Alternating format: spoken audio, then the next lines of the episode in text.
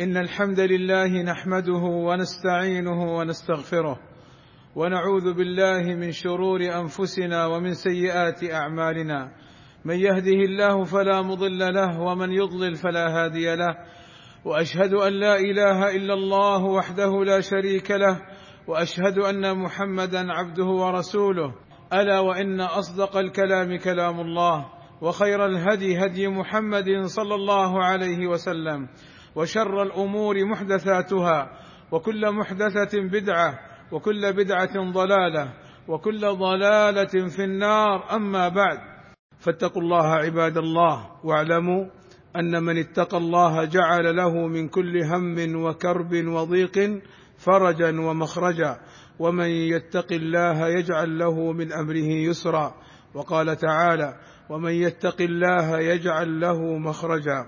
عباد الله حث النبي صلى الله عليه وسلم على تزوج المرأة الصالحة. قال صلى الله عليه وسلم تنكح المرأة لأربع لمالها ولحسبها ولجمالها ولدينها فاظفر بذات الدين تربت يداك. وقال صلى الله عليه وسلم الدنيا متاع وخير متاعها المرأة الصالحة فأساس اختيار الزوجة تمسكها بدينها وحسن أخلاقها حتى تقوم الحياة الزوجية على المودة والرحمة بينهما. وأما البحث عن الجمال المرأة من غير اهتمام بدينها وأخلاقها فهذا الذي أوقع كثيرا من المشاكل وحالات الطلاق. إن جمال المرأة أيها الشاب في أخلاقها وتمسكها بدينها إن جمال المرأة في طاعتها لك بالمعروف وفي حفظها لك ولولدك وبيتك. وقد أمر الله سبحانه وتعالى الزوج بمعاشرة الزوجة بالمعروف فقال سبحانه وتعالى وعاشروهن بالمعروف فإن كرهتموهن فعسى أن تكرهوا شيئا ويجعل الله فيه خيرا كثيرا. فتحسن إلى زوجتك وتكرمها وتعاملها المعاملة الطيبة ولا تسيء إليها بكلام قبيح أو فعل سيء مشين فضلا عن الضرب فهذا كله ليس من المعاشرة بالمعروف. وحث النبي صلى الله عليه وسلم الزوج على تحمل المرأة وأن ينظر إلى محاسن أفعالها إذا أساءت. فقال صلى الله عليه وسلم لا يفرك مؤمن مؤمنة أي لا يبغضها ولا يكرهها إن كره منها خلقا رضي منها آخر.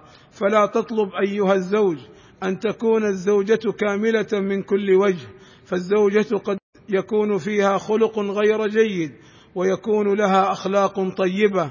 فانظر لطيب أخلاقها وما يعجبك منها.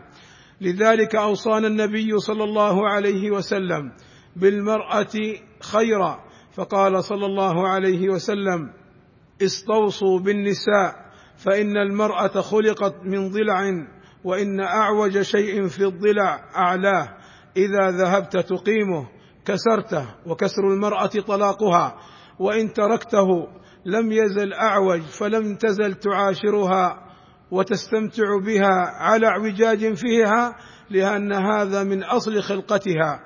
ثم قال صلى الله عليه وسلم استوصوا بالنساء خيرا.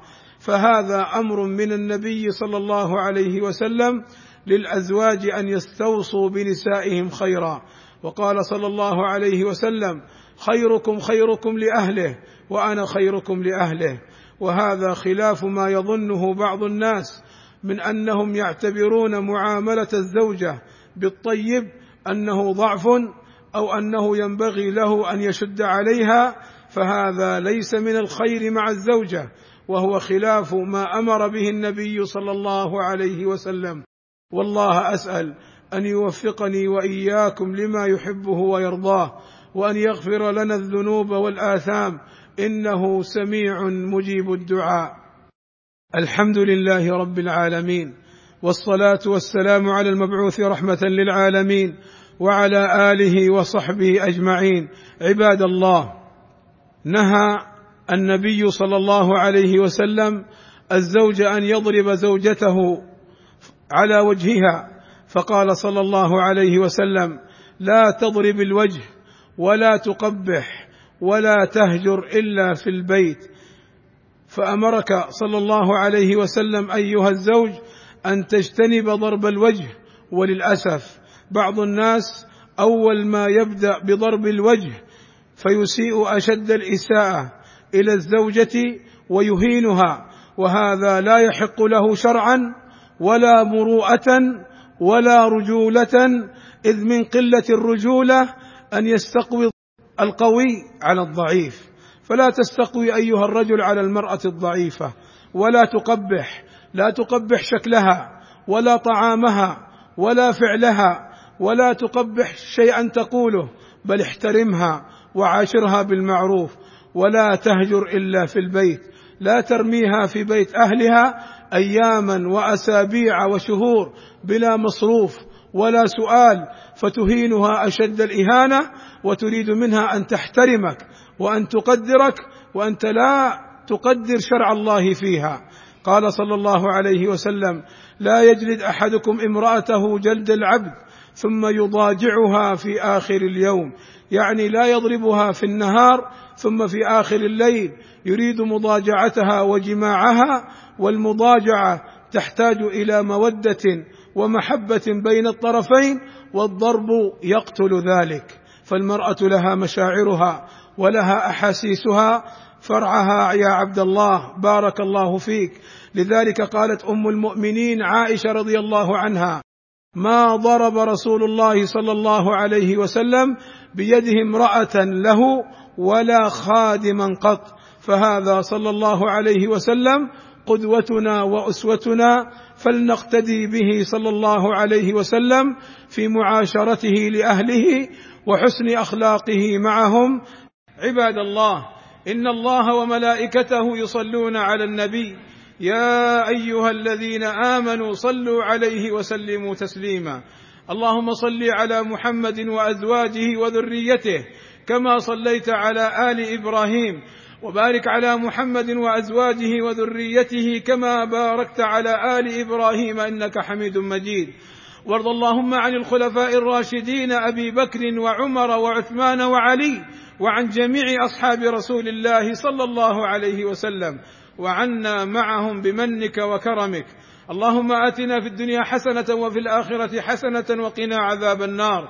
اللهم اغفر للمسلمين والمسلمات والمؤمنين والمؤمنات الأحياء منهم والأموات. اللهم وفق ولي أمرنا الملك سلمان بن عبد العزيز لما تحبه وترضاه. وأصلح اللهم به العباد والبلاد. واحفظه اللهم من كل سوء. ووفق ولي عهده الأمير محمد بن سلمان إلى كل خير واحفظه اللهم من كل سوء. اللهم أيدهما بتأييدك ووفقهما بتوفيقك وأعز بهما الإسلام والمسلمين. وصلى الله وسلم على نبينا محمد وعلى آله وصحبه أجمعين. والحمد لله رب العالمين.